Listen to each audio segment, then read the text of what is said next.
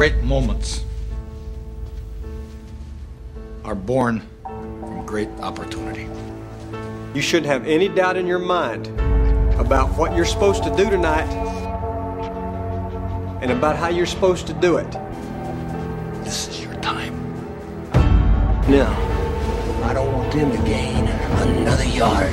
We got to go out there and we got to take it. You take their game and you shove it right back in their face. That's how winning is done. Team is something you belong to, something you feel, something you have to earn. If we don't come together, It's over. and I guarantee a week won't go by in your life. You won't regret walking out, letting them get the best of it. I'll ask you one last time. to be the best that you can be. Play like champions. Win. It's about heart. It's about who can go out there and play the hardest. It's about how hard you can get hit and keep moving forward. I don't care what the scoreboard says at the end of the game. In my book, we're going to be winners. In any fight, it's the guy who's willing to die Willing to take the hits. who's gonna win that inch. Let me tell you something you don't let anything, nothing, come between us. On this team, we fight. And we shut them down because we can. It's a goal!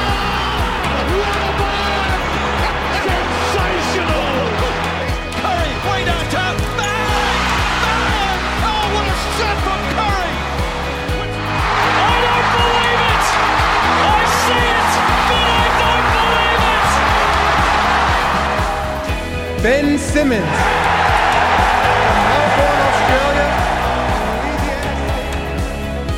Everyone in this room is now dumber for having listened to it.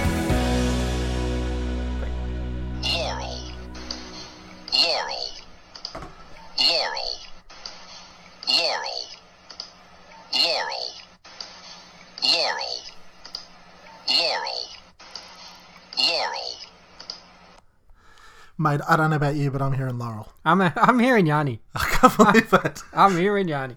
Welcome back to the Lunchtime Catch Up podcast, where this week we've gone from the depths of despair to the positive, positive, positive podcast. Um, this week we've got a hell of a lot to talk about and an incredible guest in uh, Mr. Chip Le Grand. With me, as always, is Scotty. Hello, everyone. And look, I first want to mention three or four days ago, we put out obviously our statement podcast. And what I got was quite a few concerned people about Yes. my welfare. Can I just say, we kind of laughed a little bit. He's I, fine. I was obviously very, very serious on that podcast. And I was telling Grant just before, how do I actually sound serious? I want to sound like I'm serious because I am Yep. But I just want to sound serious. And obviously, that sounding serious has sounded more like I'm in the depths of despair. Of despair. yeah. But I wasn't, and um, I'm pretty jovial kind of guy. So uh, I just wanted to make sure everyone knows I'm fine. okay. Yes. So um, look, really, really huge week for the club. So we've got so many things have happened. We've obviously got Mark Neeld, which we'll talk about. Yep. Um, I really like Crameri's interview last night. Um, Scotty Gumbleton actually had a little bit of a quote. He won a uh, an amateur grand final competition and, and talked about the pressure of, of, of the saga and everything like that. So I really, really excited that, um, that he has had some success. I know it's minor, but just for anything um, to put a smile on their face, Yeah. I love it. Yep. I thought we could go through the team changes, which have just come through. So let's ramp that up. So we've got In Clark, Ridley, Guelfi, Langford, woohoo, Day, Finally. Hurley, Parish, Much, Myers, and McNeese. Um, you Don't probably you, you. I must admit, I don't mind that. I know people are going to be a little bit confused on Much because it's probably an interesting message to him after two games. I, I look I'm a little bit 50-50 on the fence with that one. Um, I I think Much has got quite a bit to learn uh, on his game. Um, I think they probably were concerned about his pressuring and the fact that even in, in the last quarter or quite a, he actually didn't have a possession or really anything effective in the last quarter. Uh, so there's probably sometimes they were thinking to bring him in back into the VFL just to get a whole lot of touches and Yeah, work on had- his game a bit more. He's had a he's had a, a sample now. He's had a sample of what the AFL looks like. We know a little bit more about him. He knows a bit more about the AFL, and that's fine. Go back, get a heap more possessions, and we'll look to you in the future. But it, look, it, it's still quite an exciting team named. Uh, I, I really like uh, Ridley in the side. Really great ball. You've been a user. massive fan of Ridley. I, I really am. Uh, I think he's a really classy footballer. Uh, I think he's oh, he's obviously still a little bit undersized, but So is Dustin Fletcher. yeah. But a few more preseasons, this kid's going to be really special. I think so. His, his foot skills coming out of the back line is going to be very handy. Oh, haven't we been craving for someone Yeah. to kick the ball fifty meters to a you Yeah. know to a to a target? To so. be frank, at the moment, we're, we're looking for people to hit 20 metre targets, yes. which would be great. So, look, a lot's happened. Let's discuss the Mark Neeld situation. Look, it is kind of. Before we before we do that, dude, let's talk oh. about our guest. Oh yeah. By the way, Dude. have we got a guest? Have we so got look, the guest? this guest came about really from Mike Fitzpatrick's. I'll just say bizarre I'm- on the couch interview. Scotty's a nice guy. He uses the word bi- bizarre. I would call it totally idiotic and without any substance. That's fair enough. Um, so, and and it seems to me this week we've just had this little saga revival in messages, and we've had the Yeah, Crameri interview and stupid. Fitzpatrick's messaging, and even last week with Bomber, uh, heard he talking about Bomber. We had the '93 reunion where you know some guys didn't turn up, and I, I kind of can't help feel like that's a little bit related. Uh-huh. So there's just a lot happened in the last week, and we approached Chip Le Grand. Chip Le Grand uh, has been great. There's no doubt of all the uh, journalists covering this saga. That was pretty casual the way you just in, just introduced Kid Triple Grand there. By the way, Oh, that was pretty casual. Well, it- we've had some great sort of private chats. So um, I was lucky enough to even go to his book launch, which he invited me. So uh, I'm so grateful that I, was, I kind of got a little bit of a surprise when he said, "Yeah, sure, I'll come on." So I was like, "Oh, great, thanks." Ah, he's probably listened a couple of times. So oh, likes yeah. what he hears. You can't help the uh, the popularity, Exactly right. Which is it's just it's in we're the flying. hundreds. We're Yeah. global. We're trending. So I'm so glad because they're the kind of ones where you, you if you want to ask some questions, that's the person you want to ask the question to outside of Hirdy and Dank. I, I don't know that there's a more Yeah. uh, educated man on the subject or researched man on the subject than Chip Le Grand. Exactly. And the thing with uh, Chip Le Grand is every time he, he had an article, even when it was kind of negative towards Essendon or had a look at a bit more empty feel, you actually took it so serious because he had so much integrity in his writing and research. You go, oh god, that must be true, you know. So really rapt to have him on. Um, I've got some interesting questions lined up for him. Mhm. I don't know where that will go. I don't know. He'll. Oh. I don't know. He'll laugh at us at our questions. He might very well. it's it's very interesting because uh, he's probably never done kind of a more fan podcast for Yeah. on the saga. Yeah. He's obviously talked to SEN and talked to major Yeah. outlets. Where they've got agendas. But we've this is an Essendon, you know, this is two Essendon fans who Yep. want to talk about a little bit about the saga and Mike Fitzpatrick's comments and, and, And things like that. I So- can assure everybody, Scotty's not just going to be asking Chip, uh, so how many pages are in your book, or tell us a little about yourself, or anything like that. I'm looking at the questions that he's going to ask Chip, and they're really insightful. Scotty, I can assure you guys, is very well educated on this saga as well, um, just to the point of, of really delving into a lot of the um, a lot of the facts that weren't put on the front page of the Herald Sun with dirty great syringes and that sort of stuff. So um, I think that the, the questions we're going to ask Chip, we're sincerely hoping um, surprise him a little bit and make him think uh, that we've uh, we've done some research and we want to be asking some intelligent questions of the man because Yeah. um, to get him on this podcast is a, is a big coup and we're, we're really stoked to have him on. So we want to we want to ask him some intelligent questions and hopefully give you guys. Um, a bit of an insight into the whole saga thing. Not that we want to drag it up, but a bit of an insight into the saga that you might not have had from from somewhere else. Exactly. So let's talk about the week that just unfolded. Big week. Yeah, it's funny because we obviously had our podcast, and here's me pretty sounding down in the down in the dumps. Here's me really putting a challenge to the club to fix. Hey, fix the issue. Whatever you got to do, fix it. And we have like 24 hours later, we have an assistant coach uh, and one of our major assistant coaches um, leaving the club. Look, I know they're kind of talking about the resigning part, but I guess the cynic in me just says this Dan Richardson's had an overview of the coaching club, the messaging in between the coaches and the players, and has deemed that there's a little bit of a blockage, and and that person or that blockage, I guess, in some ways has been removed. What is what is evident clear that there's a lot of respect for Mark Neeld. Yeah. That's through the coach, through even some of the players. I know Devon Smith had some um, knows him quite well previous to coming to Essendon. So it, it is not like a, a, a slamming Neeld kind of approach. Uh, we, we kind of generally wish him all the best. Uh, I know he's doing an MBA and looking to go in sports administration. Generally wish him all the best. I just still think this was the right thing for the club, this first initial move, because I think we need to get some clear lines of communication, which we've been talking about for weeks. I think as far as a game plan and the messaging to the players and our structures and our tactics against opposition teams. I'm hoping that we get some more clarity to the players to help perform with more confidence and set out to get closer to more wins and have greater outputs. Man, I, I 100% agree. I think people were a bit shocked when um, when Neeldy left. Um, I think everybody that says that um, that, and I know the club has to say that it was a mutual decision, and that's fine. But I think from listening to the radio and that's the stuff, um, Eddie McGuire surprisingly made a good point when he said, Nobody leaves at round number eight of their own volition when you're an assistant coach, really. So No. I think I think that the club did what the club had to do. They've Yeah. they've been.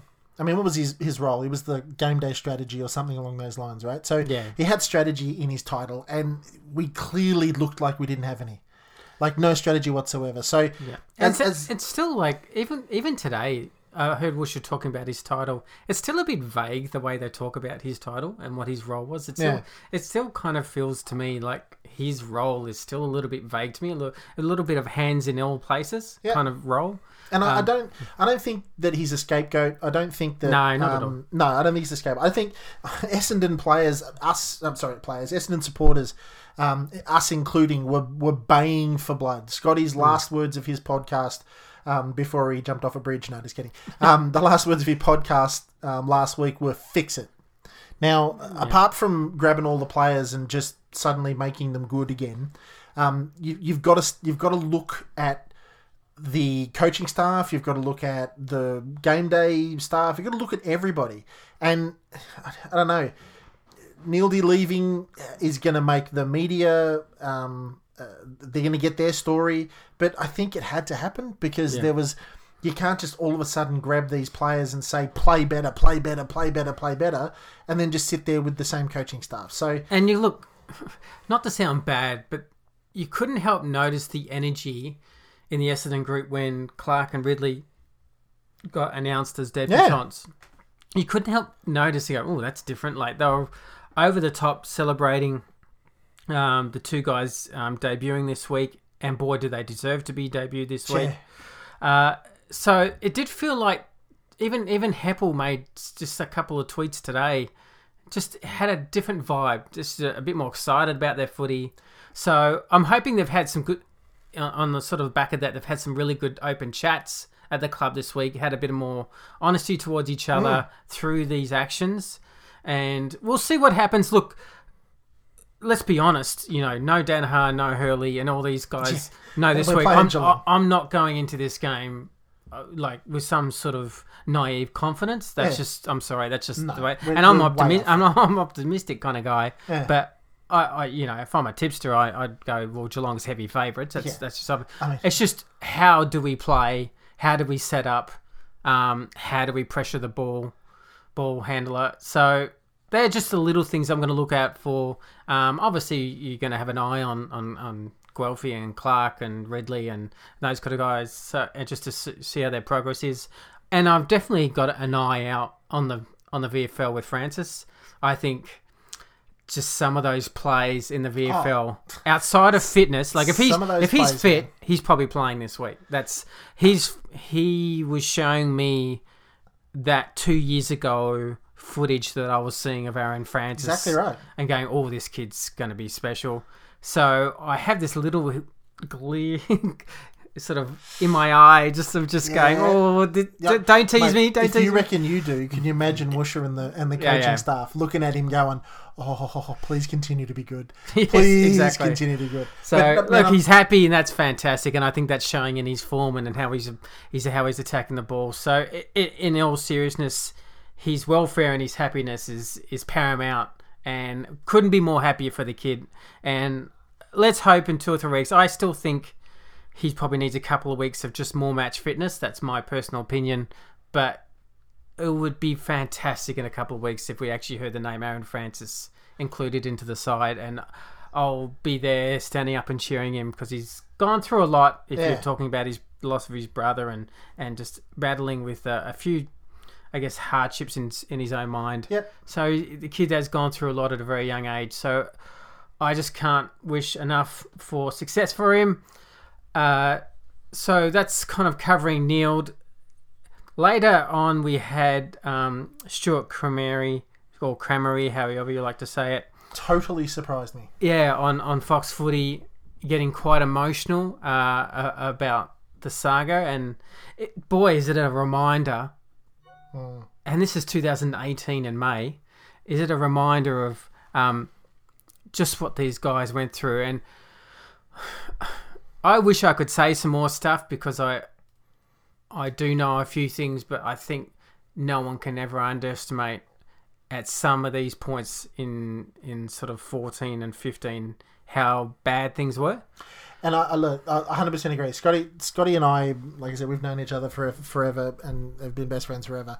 And there's not really much that we don't tell each other, but there are stuff. There's stuff that Scotty knows that um, he's been told completely in confidence, and he's absolutely keeping that in confidence, even from someone like me, right? And what he's told me is that it was bad. It was really bad. There were there were there were players that it really seriously affected. And when I I just I flicked over and saw the interview, I didn't know I didn't hear any sort of news about him um, getting really emotional and tearing up. And you could just tell that it was very organic for him. That he he just was talking about it all of a sudden, and then you can see the body language change. The eyes drop, Yeah. his head drops, and he can just see him thinking about having to having to tell his wife and his mum and and all this stuff that, that he's going to be okay and that that it's just a huge reminder of of what these kids and they are kids what these kids have gone through um, Yeah. over the period of time. And it's look, it's a, a reminder again that, and these are my thoughts, not representative of anyone. It's a reminder to me that that Stephen Dank should never have been at our club, No. and that's just me being He honest. shouldn't be at any club. I I think I think Crameri has his who he is angry at and but and who he's forgiven in in the right spot. Yep. As far as what what went down. So all the best, Stewie. Uh, look, really encu- really sort of grateful for your honesty. It's just something that's even interesting in itself that Stewart Crameri reminds me that still not one of those almost 40 players, no one actually took a deal. Yeah. Uh, and it just reminds me, even years later, no one took a deal. They all stuck fat. Yep. And they genuinely have a passion and a belief that they do either were tricked or Yeah. they just didn't take illegal right. supplements. Yep. That's the two scenarios they have. Either, yeah, we will never know either if we were tricked, we were generally tricked, or we just simply don't believe we took anything exactly illegal. right, yeah. The information Um, that we have says and no. Their conviction is their conviction is so overwhelming that you how can you not think that? Like you can see it in Crameri's face, how much it hurt, and uh, it just yeah, I'm getting like it just angers me. It's No, just- I know. but like, like you said, man, I, this this is the positive podcast. We we, really, Yeah, we had a- to. Is, anyway, Dylan Clark. yeah, no, seriously, that's what that's the exact words Yeah. I was going to say. Dylan Clark, seriously, man. Like, how old is the kid? He's what nineteen or something like that. Um, Yes. nineteen. And Dylan Clark is a fantastic story. Uh, Darren Buick mentioned when we drafted him that he'll believe he'll play 200 games for the Essendon Football Club. I went down to see him train his first training session and went, oh no, he will not be playing 200 games for the Essendon Football Club. Yeah. And people who who have seen that knows what I'm talking about. He couldn't kick like he like. He had if he's the uh, the Ben Simmons of kicking into shooting. Yep. Uh, so he literally couldn't kick a ball. Uh, so how much he's grown in that area Yeah. is just amazing. Uh, watching the, the VFL and say, okay, those 20, 30 meter kicks are hitting targets now, and that's a huge difference. Yep. Because what he does have Is clearances, in under tackles, and see ball, get ball. oh, yeah. So his strengths are so overwhelmingly good strengths Yeah. that if he's kicking At 19. just keeps him improving, Yeah. then we seriously got a player. Like, And herein lies the herein lies the thing for me is that why has it taken this long to get a kid like that into the side? I think just simply because of the kicking factor, and I, I actually think that's worthwhile. Like I, I don't mind that because I don't want people to get games where you're just instantly going to come in and turn over the ball, and that's I'm, No, t- I'm being very honest. Last year, that's what would have happened, and even the first couple of games this year, he was a little bit turnover prone. And so, I guess Bush so that's probably fine. thinking That's in the fine. first eight rounds that that, like the first the first round, yeah, great. The second round we start losing, and we, we've lost five of the last, whatever it is, and. Woosha, I bet you, is still thinking, no, no, no, this is going to turn around. No, no, no, this is going to turn around. Yeah. We've got the midfield to be able to do this. We shouldn't have to bring in Dylan Clark. We've got enough kids on the uh, on the players on the field to be able to turn this bad form around. But now the club has. I bet you if we got hold of Xavier again and said to him, mate, what what what are you doing differently? What what happened at the club to make these decisions? And I bet you he'd say something simple along the lines of, okay, eight rounds. we eight rounds is enough. Yep. We've we're gonna listen. Not we're not listening to the public. We're not listening to the um to the papers or anything. But we're looking at each other, going, all right, that's it. Um, clearly there's a there's an issue in our with our current midfield. So what do you do? You look at the kids coming through, and you don't just play the kids and just say that the season's out. But you've got a kid who's a um, who's a contested ball machine and you've got um, a, a halfback that is silky with his left boot out of um, out of the back line. Yep. L- let's bring him in. I mean, Yeah. we, we would rather have brought them in towards the end of the season or up against Brisbane or something like that, where they've had a nicer, would it might have had a nicer time of it. But unfortunately, our current form means that Dylan Clark has to line up opposite Joel, Joel Selwood, yeah. Gary Ablett, and Danger. Right. so bad luck. Welcome to the AFL. But they've they've made they've made changes. So I. I tell you what, if, if all of the, the supporters out there that, that went ape and, and said, get rid of everybody, drop everybody, do everything, guys, the club has responded. Yeah, yeah. We have And look, and it was very interesting that that four minute video that Xavier sent out to the members, which I actually thought was quite good. Uh, he left in no doubt that we should be playing VFL kids. If anyone who watched it, it was quite interesting to actually Yeah. hear the CEO almost say, "And I think we should play kids." Yeah. I mean, I thought after that, I said, "Well." Whether Woosha likes it or not, Yeah, exactly right.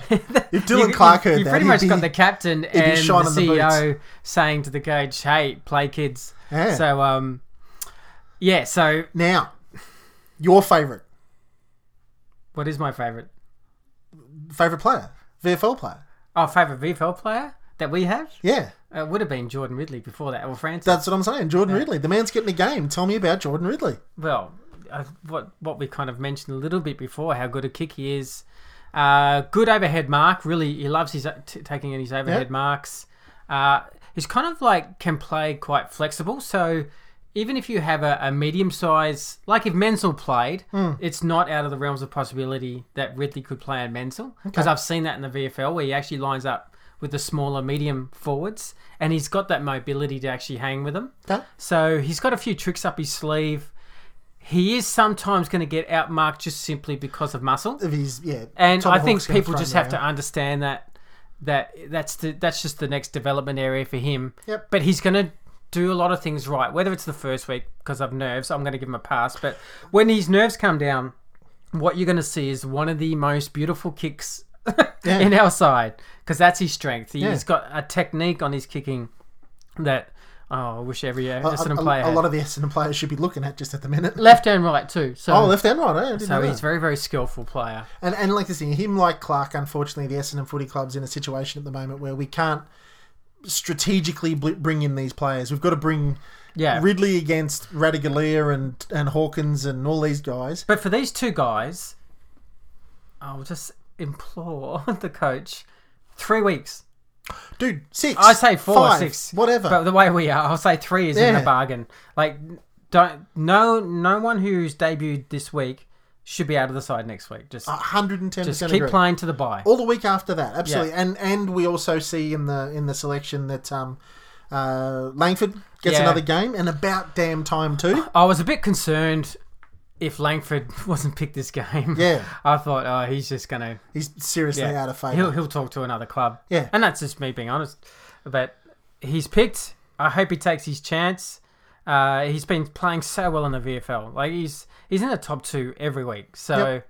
he has a huge impact in the VFL, and you feel like somewhere it's got to translate to seniors. Uh, I think he gets very nervous when he gets these call ups because he's, he knows he's only got one or two weeks. And that's the thing, man. He, he's I probably think nervous because he's yeah, I think he could get twenty one possessions or eighteen possessions or something. He gets dropped. Yeah, with a VFL, he knows he's just going to play VFL. That's exactly right. So Um, man punches out thirty. Yeah, so let's let's vocalize to him, hey Kyle, you've got six weeks, mate. Oh man, I'd love that. Give him. I think you'll see a much better player when he's more relaxed and know he's assured that he's playing. yeah. So, uh, oh, look, I really like the ends. I like the I like Matty I? I, think Guelfi's a great. Oh mate, Guelfi had some really good pressure acts. Like I really liked his. I like the little one percenters that he tells the club that they should be doing. Hey, So by the way, just on a completely alternate note, Oh. have we now got some of the best looking kids in the club in the AFL? oh, with uh, Guelfi. We've got, got Dylan Clark's Yeah, a yeah, Langford, is yeah, a yeah. rooster, and Langford's a rooster, and mate, we got we got some good looking Iceman. We've got in there with the Guelph. Yes. mate, we'll tell you what, it's uh, we're not, not only are we getting some good midfielders, we're getting some good looking roosters in there and all. And then we got good old Matty Day, who D Day Day D. He, Look, he's a solid player. he's a solid player. Yeah. Yes. Do you reckon we should give him more time as well? Like, It is he? Look, it depends who's available, isn't it? Like, But- if you have Hooker and Hurley and these guys and Gleeson available, then Well, but this is the thing. I mean, if you oh, with Gleeson, yeah, I suppose. But I mean, if if if Baguley's getting games and he's not performing particularly well at the moment, Bags, um, then they chuck in I McNeese. was a little bit surprised he's playing this week. But he, he did he does as far as pressure and he, and, and effort, he's in the top five always. Yeah. But I'm just not sure sometimes now if that, that his speed is is is hurting a little bit. But but you know, and, neither here or there. And the other question I wanted to ask you, the the one that Brendan Goddard has been avoiding for this entire week, zero tackles in the last two games. Oh, look, he, that's he a did. factor? He did talk about it a little bit. Look, I'm not as concerned though. I think he should be trying to get some more tackles. I. This is my personal feeling. I Especially when he's teeing off on everybody else. yeah, exactly. He, he's got to get a little bit more effort. But Yeah. if you're, he explained it, and that makes sense to me. He's basically saying, if the coach tells me to play loose in defence, then I actually don't have a man. So a lot of the time is the ball is separate from me. Yeah. So I actually don't have the ability to tackle like a midfielder does. But he did play a, a, a- probably a quarter in the midfield and still didn't get a tackle. So there's a little bit of here and there. I think he understands. He did say, "Look, I understand. I've got to get better at that." Yep. But I think he also tried to explain the the position that Woosh has also put him in, where he might not be around packs or anything. But I, I- think he's he's much He's- more he's- yeah. dangerous loose.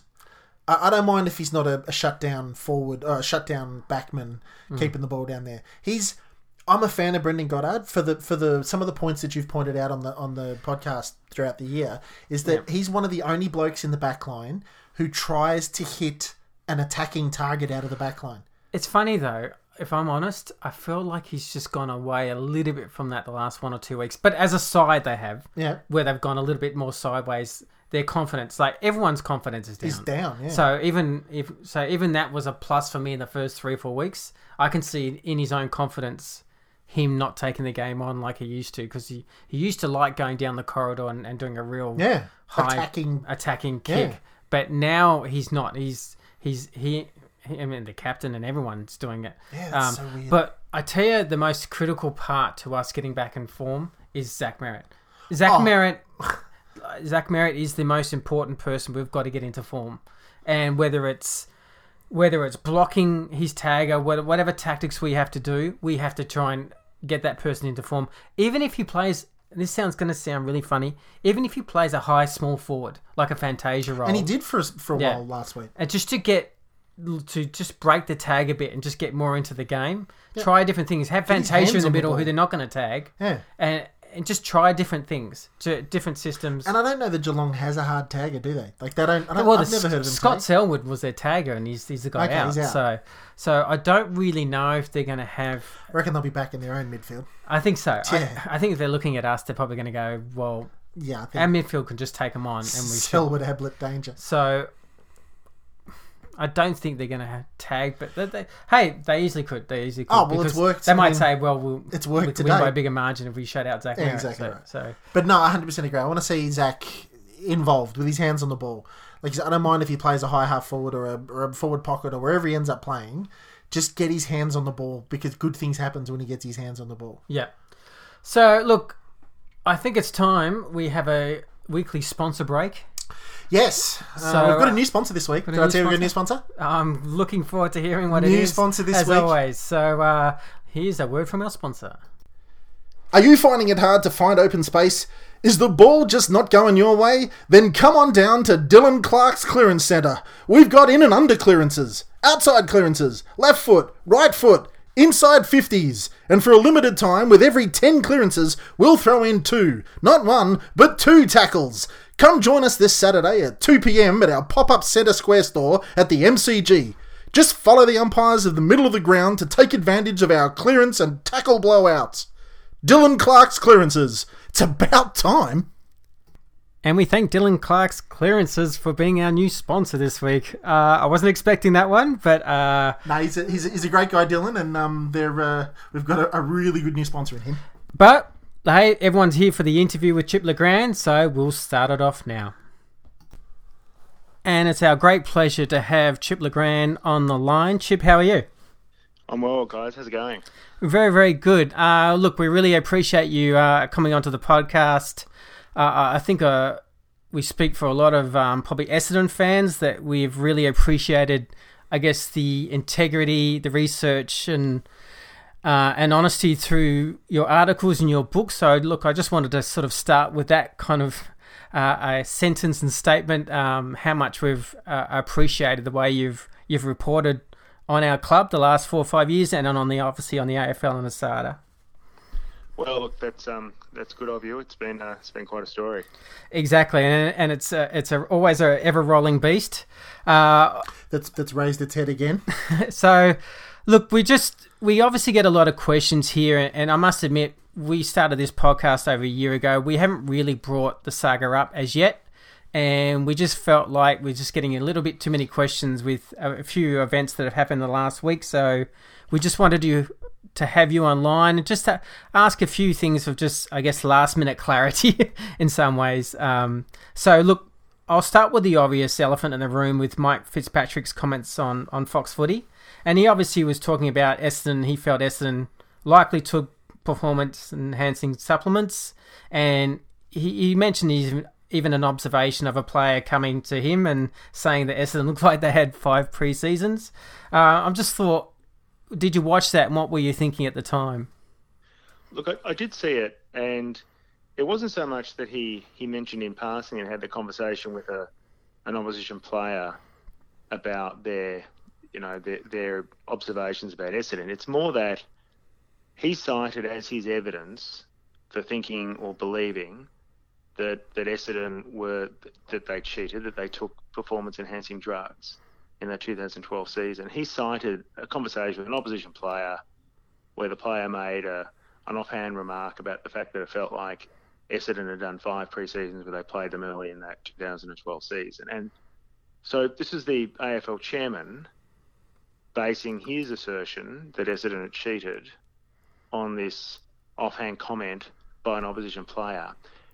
And so that the, I mean, the extraordinary thing about this isn't so much that Mike Fitz, Fitzpatrick might think that Essendon took performance enhancing drugs. I mean, after all, that's what the um, Court of Arbitration for Sport found. They they found that um, that all 34 of the Essendon players had, had taken a and banned substance, and, and, and the reason they are banned is because they're considered it's considered performance enhancing uh, by the, the World Anti-Doping Authority. So that's um, thymosin beta four. Yeah. So that in itself isn't isn't a shock, but it, it's more that if you if you think about his tenure as the AFL chairman, I think that in so during his time, you had a a joint AFL ASADA investigation into what went on at Essendon, and as AFL chairman, he would have received both the interim and final reports of that investigation and been and been privy to other briefings about what the investigation found.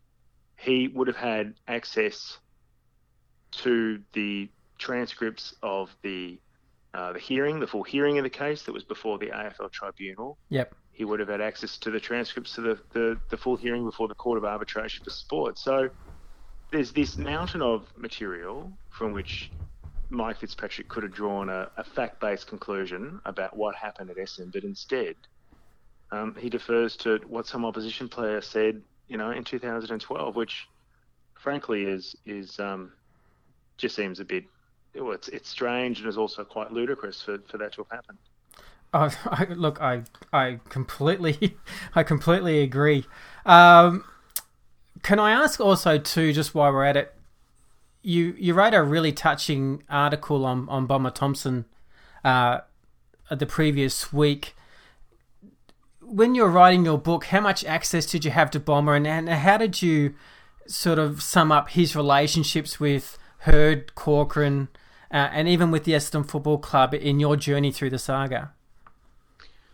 So my relationship with with Mark, look, it's I I was a uh, I worked sort of uh, full time as a football reporter for about ten years, and and during that time, particularly when Mark was coaching at Geelong, he was one of the guys that was always up for a chat. It was great, particularly when he was living in um, Melbourne. You you knew on the main training days at Geelong, the times when he'd be commuting down there, and you always knew when you could call him and you catch him on the on the road, and he was happy to talk about all sorts of stuff and just sort of chew the fat about football, which is a as a football reporter, that's that's invaluable to have coaches who are just kind of happy to to talk about the game, and um, and so established a bit of a relationship with, with Mark then, and then through the through the, the drug scandal, um, spoke regularly uh, with Mark, and then in the writing of the book, uh, that was that was based on a couple of interviews with Mark, but one where I you know spent a couple of hours over at his house in in Port Melbourne. Um, and um, and talking about everything that had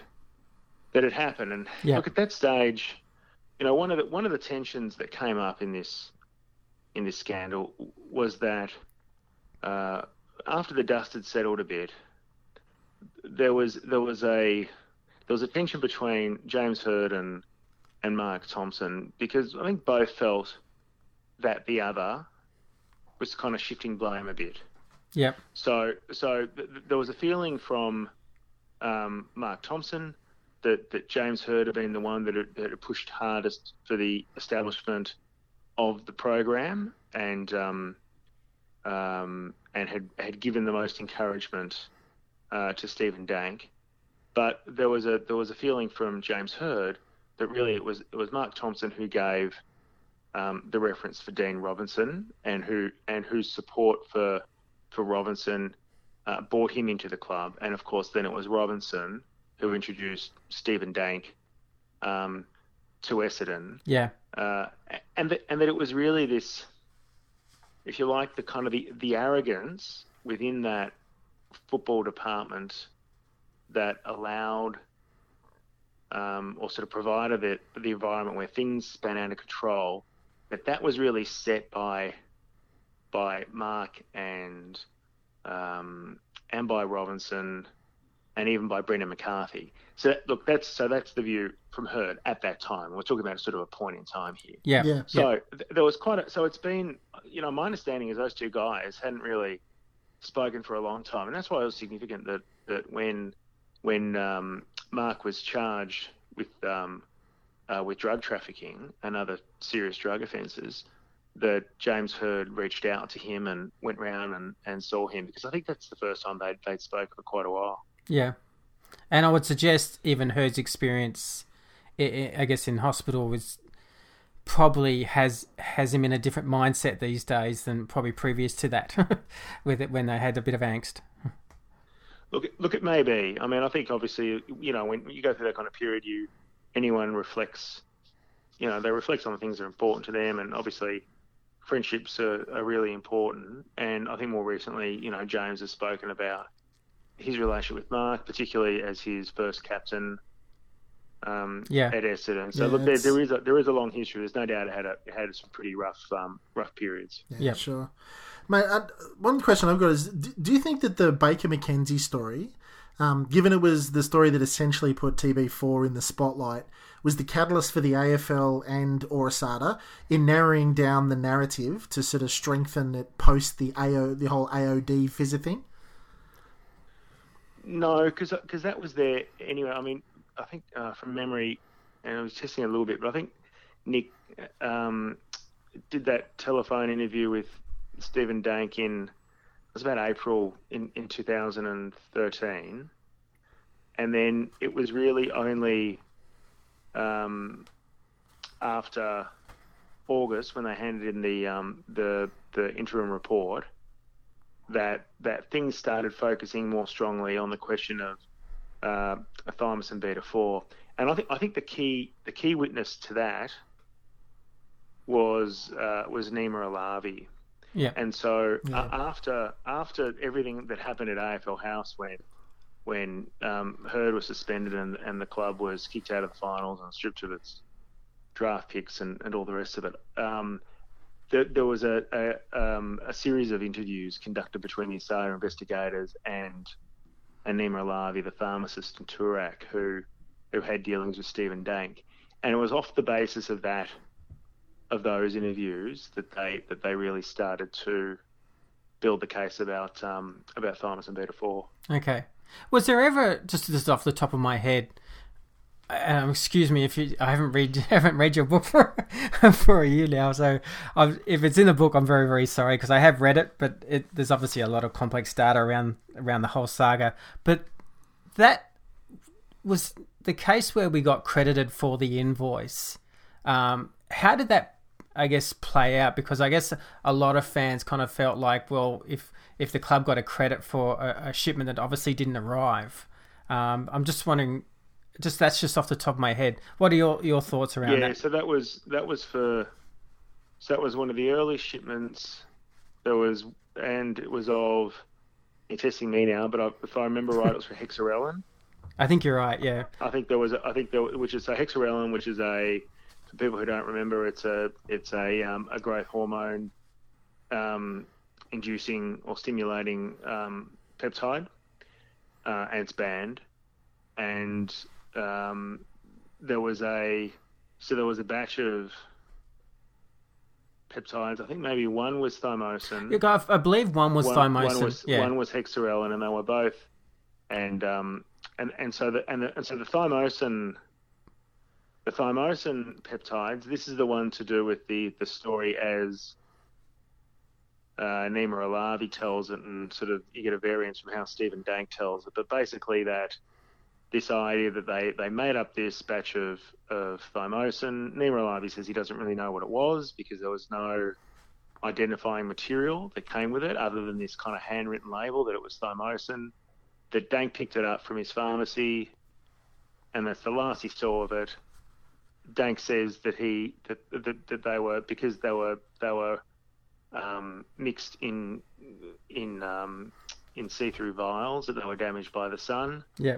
And that he chucked them out, and that they never made their way to Essendon, and and so there was a there was a mix up there where at Nima Alavi's pharmacy, the girl who does the books um, assumed that it was because of Stephen Dank thing that it must have gone to Essendon, but then that got sorted out eventually, and they they realised that no, those peptides had never been ordered by Essendon, and and indeed Essendon says they were they certainly were never delivered at the club. Yeah. Yeah. Mate, um, sort of a more of a generalised question now. Why do you think a player or sort of an official hasn't properly come out and given his total account of the saga and, and what he or she believed to have happened in greater detail? Someone like Hird Evans, Dank, especially Dank, um, Robinson, Hamilton, Asada, etc. I guess it just seems to be that the, the investigation went on behind the closed doors with Asada and the AFL and the like. The penalties were handled down, and that's the end of it. There just seems to be so much more behind the scenes that nobody's saying anything. No one's come out and done a big expose or anything. Why do you reckon that is? Well, I, I mean, I think part of it is because, I mean, all the people you list, with the exception of Stephen Dank, we'll put him aside because he's a separate case. But all the people you list, they had, they had, you know, a, they were all looking at this, at this scandal through a fairly narrow window. Window. They had their perspective, and Yeah. they had seen certain things, but they didn't, they didn't know the overall picture. I mean, no one really did. No one except for Stephen Dank.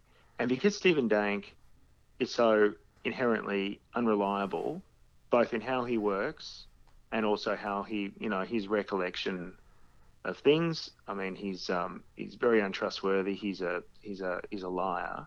So he he isn't a very helpful witness.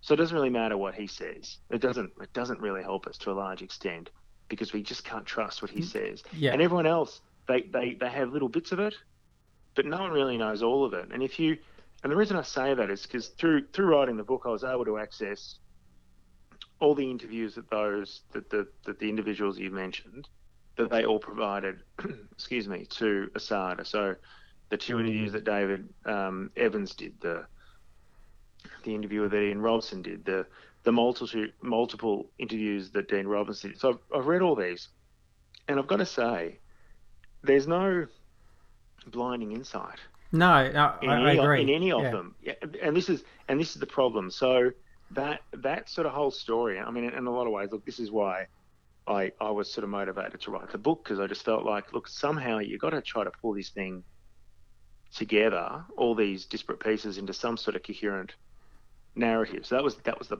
the, the, the at least the attempt Yeah. with the book. And so, I, you know, I, I don't know that there's anyone else who has this whole thing in their head and who could who could stand up and swear in the Bible and says this is exactly what happened at Essendon in 2012. Could I mean, speaking generalizing here, could Dank do it? Well, yes, could, it- could, he, like could he said, sum everything up? Just not trustworthy though. Well, Dank knows. Dank, yeah, Dank knows more than than, than anyone else, but um, he he yeah. He, I mean, you couldn't.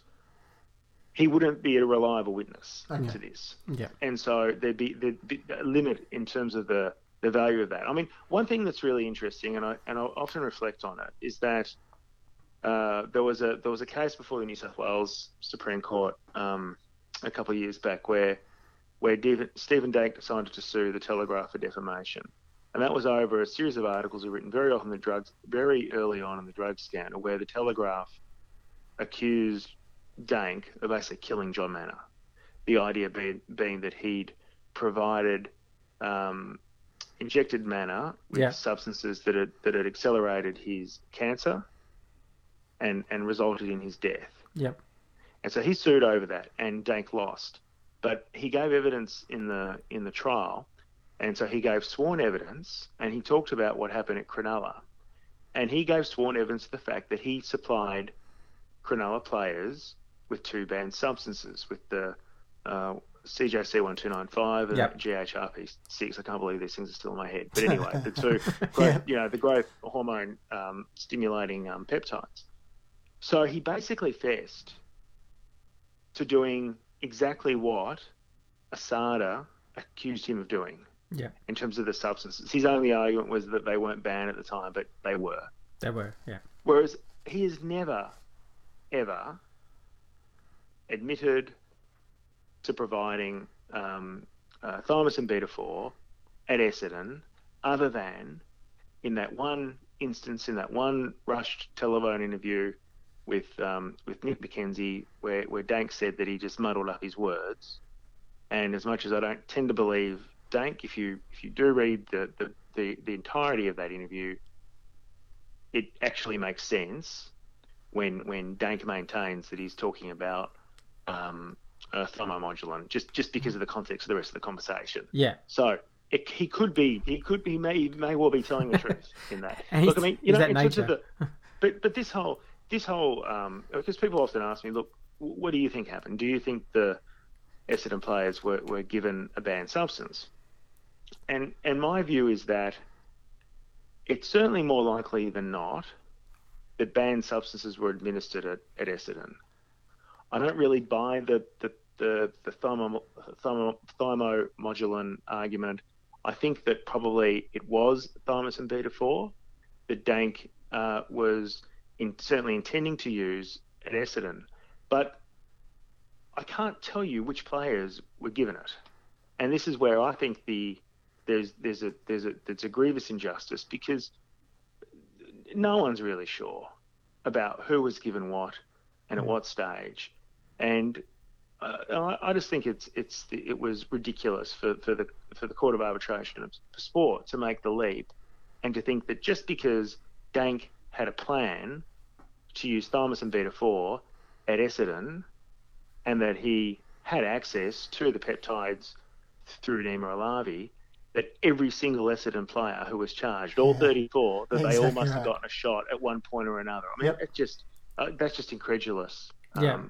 to me.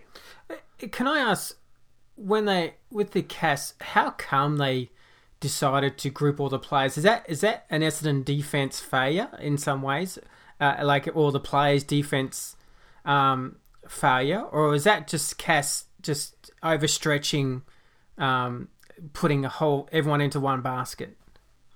Look, it's a it's a good question because, I mean, the players all all had a common. Um, I mean, they all had a common defence, if you like. So there were certain things. There were certain things about all their cases which was which was common, and, so they ran it all as a single case. Yeah. But at the same time, all the Essendon players had individual circumstances, and so, I mean, I, I think it's a, I think it was a real failing on the part of CAS. I mean, it was it was CAS that was, or rather, it was WADA that was appealing the AFL tribunal decision. It was up to WADA to make the case. Yeah. Now, I think WADA should have called every single player. They all should have been questioned. Yeah. And equally, there should have been an onus on WADA to prove that that every given player had been given an, an injection of, of thymosin beta four, and they and they did do that. Um, and that's where you had this, you know, I call it the cornerstone argument. This um, in, in his in his finding, Michael Beloff, the the the CAS, um, the chairman for CAS, said that because he cited that text message between Dank and Robinson in August 2011, where, where neither was even employed at the club at that time, and them talking about thymosin being the cornerstone of their program for the next year, and they make this enormous leap from that and say that because thymosin was the cornerstone of what, whatever they were talking about in that text message, that, every, that it must have been administ- administered to every single Essendon player. Just- Yeah. It And that's just- staggers me that seriously it Mm. staggers you. Look, can I ask? Uh, I'm not sure what you're going to think of this question, but with, with the AFL setting up the, the Gold Coast Suns, and you've obviously got originally, and correct me if I'm wrong in any detail, please, but you got Robinson and, and Dank um, pretty much at the at the close to the start of, of I guess the launch of the Gold Coast Suns. Uh, so how how would you view the hiring of them? And and then in relation to Herb Bomber and Corcoran getting charged for lack of due diligence on hiring in some ways the same people. Um, it, it, do you find there's a contradiction there or is it just a different process I'm missing? No, I, I think what's what that that whole um, argument about how people were hired and you know whether or not proper HR process should have been followed. I mean, to me, that was just that that, that was just a, an argument that didn't fit football clubs. That's not how football clubs operate. I mean, how do people get hired into into senior positions in, in at football clubs? It's it's on the it's on the recommendation of of other people who either work at the club or who've worked with them. I mean, it's you know, football is is very much a it's a reputation industry, and so I mean the fact that you had Bomber Thompson who'd worked with Robinson, you had um, Brendan McCarthy who who'd, who'd worked with um, Robinson at Geelong. Yep. And those two guys are saying he's he's our man. He's what we need at this club. I mean, that's going to be enough at most clubs. Yep. Like, so I don't, you know, I don't. I'm not particularly critical of the Gold Coast Suns for hiring him. And um, I'm not all that critical of Essendon for hiring him in those circumstances. I mean, you know, the the question is why, uh, you know, knowing what we now know, um, why why uh, Bomber would have been so enthusiastic in his in his endorsement of Robinson. Yeah. Yep. Yep. Now we've got um uh, we're, we're really again thankful for, for joining us on the on the podcast today, Chip. And I guess we've probably grabbed you for a, a fair amount of time. Um, we've just got one more question, and I think Scotty, Scotty, it's a it's a big question. Um, Scotty's uh, put a lot of uh, time and effort into this question, so there's a bit of reading at the beginning of it. But if you could just bear with us, um, it's a question we'd really like to ask. Yeah, look, it, it's just a something that I've thought about a lot, and I hope this all makes sense. And there's a little bit of reading, so please bear in mind, and you might have to do a bit of a memory yourself. But I, I want to talk about the AFL kind of Master Governance Framework Agreement, and that's sort of almost like a three way party with the AFL club and, and the player and the contract that exists. And eh, look, there's a wording in that agreement that says, like, without limitation, the AFL club shall observe and carry out its obligations under the applicable Occupation Health and Safety Act or its equivalent. The parties to the contract, meaning AFL, Essendon, and the player, shall use their best endeavours in relation to any matter or thing directly within their control to bring about compliance with all the provisions of this. I just want to then fast forward to one the 2011, I think it's on the 5th of August, Hird peptide famous meeting. Um, and, and, you've got um, uh, the what the integrity officer I've got to remember his name, but um, obviously having uh, I guess the the whole warning to Hird, um, I guess speech. And then you've also got uh, on the 19th of October 2011, you've got Dr. Bruce Reid phoned the AFL medical officer, Dr. Peter Harcourt, doctor being the key word, and told him that Dean Robinson had given the Essendon players peptides, including the peptide Tribulus. These are the, this is the part where even I've spoken to some families um, that we totally understand that Essendon had a breakdown of governance and and did risk the health of, of the players and we've copped our huge whack. And and and I'm probably coming from a little bit of a fan base here so please understand that oh, we still don't understand to this day how much the AFL which what they've known for eight or seven or eight months prior to whacking us, I guess, how much they knew in 2011 and hadn't warned any players of these risks that they had grave concerns about. How does that come about and why haven't, I guess, in some ways, both parties um, had a bit of admission that that severe things broke down? Uh, because I, I guess from an Essendon fan, totally understanding our complete a mess that we created in some ways. There, it feels like there was a secondary mess by the actual governing body of the AFL as well. So if you if you think of so the the Hird meeting or the, the sort of the peptide reference, and I'll take I'll take what you're saying there. So August 2011. So at that stage, so I, the certainly the Australian Crime Commission and ASADA are both aware of peptides as being a an emerging problem in doping. Yeah. So uh, the the Australian Crime Commission has been sort of it's sort of kicking the tires at that stage of a some sort of examination of what's going on and this link between these these uh, new generation of performance enhancing drugs and organised crime.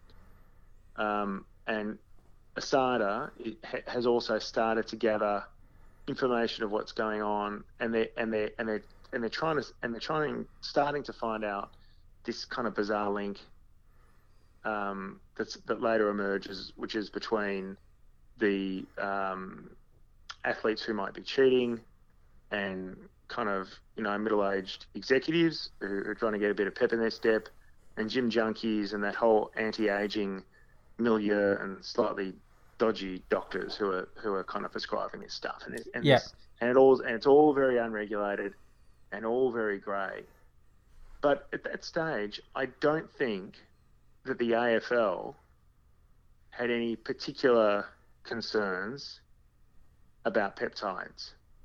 That's why I've never believed the story as it was later reported about the peptide warning.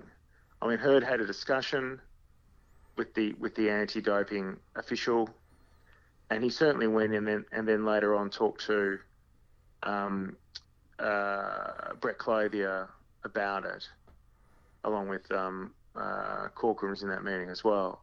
But this notion that somehow the AFL were already red hot on this stuff, they saw it as a big threat, and they and they and they did their best to warn Hird and Essendon off this stuff. Mm-hmm. But I, th- I think that's a bit of a fiction um, that was created after the fact. And there's a there's a you know there's a paper trail which kind of suggests that that whole evidence, if you want to call it that, was was added to the to the file at a pretty late date. So there's there's always been a bit of a smell about all that. Yeah. So I, I, I don't I think that the, the AFL, you know, in some ways, like Hird himself at that point, was pretty oblivious to to the whole emergence of peptides. Even uh, even with the Bruce Reid sort of phone call, a li- like a few months so later. So the Reid phone call, and this is in November. So it, we skip. It's it's a little bit of time, but Okay. so we're skipping from sort of August to about November 2011 because it's really early in the preseason. They've come back. They've done a run around the um, the athletic club that they start their preseason. The thing that Robinson gives them is tribulus. He's not giving them peptides. So the phone call Okay. to Harcourt, as told by Bruce Reid, and I should say it's disputed, aspects of this are disputed by Peter Harcourt, but as told by Bruce Reid, it's about tribulus. Now, at that point, tribulus, it's a, because you remember, tribulus isn't a peptide, it's this kind of natural, you know, um, sort of bodybuilder substance, which probably Yeah. doesn't work, but people have been taking it forever and a day. And, you know, it's one of those, Yeah. right? A, a sort of a bodybuilding supp- supplement. And so that's what the conversation's about there. And without his permission, I guess was the concern. Without from, so yeah. yeah. so that's it. So the problem, I think, the problem there is more about you've got a a, a um uh, a high performance guy or or a, or a conditioning coach, which is giving in effect medication to players. Now, I think that should have really rung alarm bells because at that point, the AFL was genuinely concerned Yeah.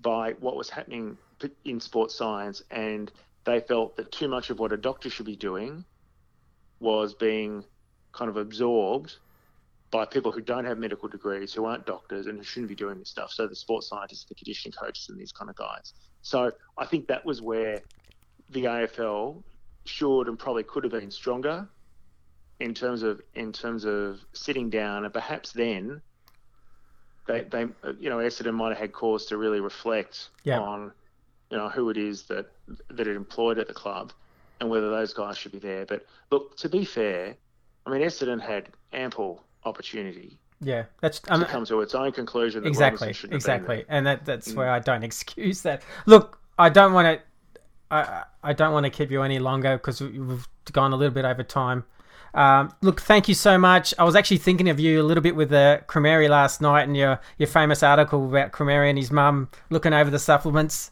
It was it was kind of just had a little Mandy Mandy Crameri, Yes. the, the, the former nurse, yes. it, it just had a, a funny memory last night. But uh, look, it was, it was generally interesting to see him so emotional, and it, it obviously still has a little bit of rawness to it. But um, from he did say that he has sort of got along. He's getting along much better with, with life and, and, and past that. So, Yeah. but oh, look, it's you know, and, and that's and you always with at the end of these conversations, of course, you always think back to the guys who who were most affected by this, and that's the players. exactly, And, and you think of guys like Stewart, and they were, I mean, Stewart had a ripping career ahead of him when this happened. I mean, you think of, you think of the potential that he was showing, Exactly. what he was he was bringing, and it just you know it hasn't happened for him, and it's it's not all about the scandal, but then a lot of it is, and, and there's quite a few guys that you realise that this this whole saga has has robbed them of you know precious years that you just can't Yeah. you can't replace the Yeah, that's professional exactly sports right. person. Mm. Yeah. Look, thank you so much, Chip. Uh, really, really appreciate it. Uh, always looking forward to your articles. I know you've totally changed tact in in, in your articles, uh, but uh, I'm always always interested to read them. Uh, again, thank you so much for many years of, of reporting on this uh, investigation so well. Uh, couldn't can't thank you enough to have a a resource that that we can go to. So thanks again, and uh, thank you for joining the podcast. Well, thanks for having me, guys. Thanks very much, Thanks. Chip. Okay. And that was Chip Le Grand. A fantastic interview. I hope you enjoyed it. We wanted to ask, obviously, a heck of a lot more questions due to the nature of the saga, but look, he actually went 15 minutes over time. Know, so like, we can't I thank can't that man enough. Yeah, I can't thank him enough. And, and he had obviously really interesting things to say. Look, it, we've obviously gone an hour and a five minutes. And so it's probably our longest podcast. We, we'll wrap it up now. Hey, the country game is on this weekend. We've got kids playing this weekend. Dylan Clarke, Ridley, Guelfi. Everyone get out to this game. Yeah, it's our home game. Support it. Support the country guys. Uh, really cheer loud. We want a different energy. We're hopefully conveying that energy this week and, Yep. in this podcast. Uh, really excited to see how the boys go. Um, I can't wait to get out there and support them. Please subscribe um, to the podcast if you like it. It's the easiest way to get the podcast as soon as we upload it. Yep. Um, and if you want to write to or have any suggestions where they can email, The lunchtime catch up um, at Gmail? Gmail, yeah, lunchtime catch up at Gmail. Did that, that completely missed my mind then. Uh, the lunchtime catch up at gmail.com. Send, uh, send us um, any emails. We're getting some great emails from you guys um, uh, with uh, words of encouragement and a couple of the opposite um, uh, ones as well that you didn't particularly like it. And Yeah, we'll and take any of them. Yeah, and we we do get a few little mentions about the sound. Look, we're look to be honest, we try our best. Um, we're not master technicians of audio, but uh, we do our best. We just really want to make sure the content is good. Yeah. Uh, but thanks, we get so much overwhelming support and, and, and good comments. So we can't tell you enough how much we appreciate them. We've actually now listed our podcast is listened to by 45 different countries. 45 countries, man. Which That's is a little bit insane. insane, which means there's a lot of Essendon fans around the globe. Absolutely. Um, if you're one of those and you're in another country, uh, go Hit us up Bombers. via email. Yeah, send us a tweet, send us an email. Love to hear from you. From you, I'll say that in English. Uh, but thanks again for all the support. Uh, our numbers are going through the roof in this last month. We've, we're almost up about 30% on our audience, which is incredible. and that's thanks to you guys. Thank you very much. So thanks again, and it's good night for me. And uh, me too. See you guys.